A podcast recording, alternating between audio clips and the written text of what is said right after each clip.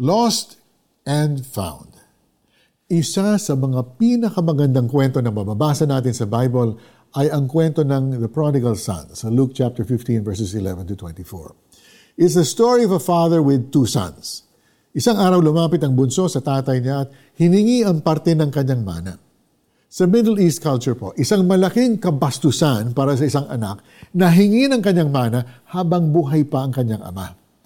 Para na rin niyang sinabi sa kanyang tatay, sana mamatay ka na sa kabila nito, ibinigay pa rin ng tatay ang share ng bunso sa kanyang mana. Umalis ang bunso at nilusta yung mana niya sa walang kwentang uri ng pamumuhay hanggang sa naubos na ang kanyang pera. He reached rock bottom. Gutom na gutom, walang trabaho, walang bahay na matutuluyan, malayo sa kanyang pamilya. Wala siya mga kaibigan at walang mahinga ng tulong.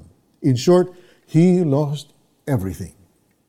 This is who we are tuwing tayo ay lumalayo kay God. Nawawala tayo sa tamang landas at nauubos ang mga bagay na akala natin ay magpapasaya at kukumpleto sa atin. When we willfully step out of God's will and presence, we become lost. But the good news is that we don't need to be lost forever. There is hope.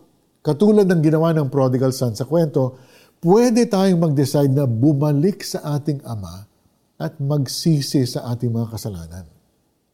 Malayo pa lang ang anak, nakita na siya ng tatay niya. Mabilis na tumakbo ang tatay at sinalubong ang anak, niyakap niya po sinagkan. Dali-dali ay inutusan ng kanyang mga tulong na palitan ng bagong damit ang kanyang anak, suotan ng bagong sandalyas, bigyan ng singsing, at ipagluto ng masarap na pagkain. Walang narinig na panunumbat ang anak mula sa tatay. Ganito rin ang ating Ama sa Langit.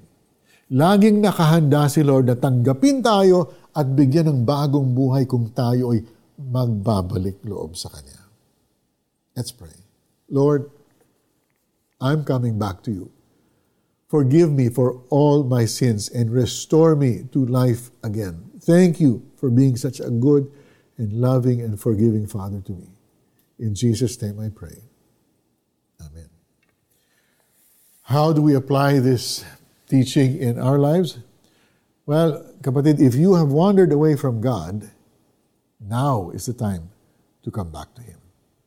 Nararapat lang na tayo'y magsaya at magdiwang sapagkat patay na ang kapatid mo, ngunit nabuhay, nawala, ngunit muling natagpuan.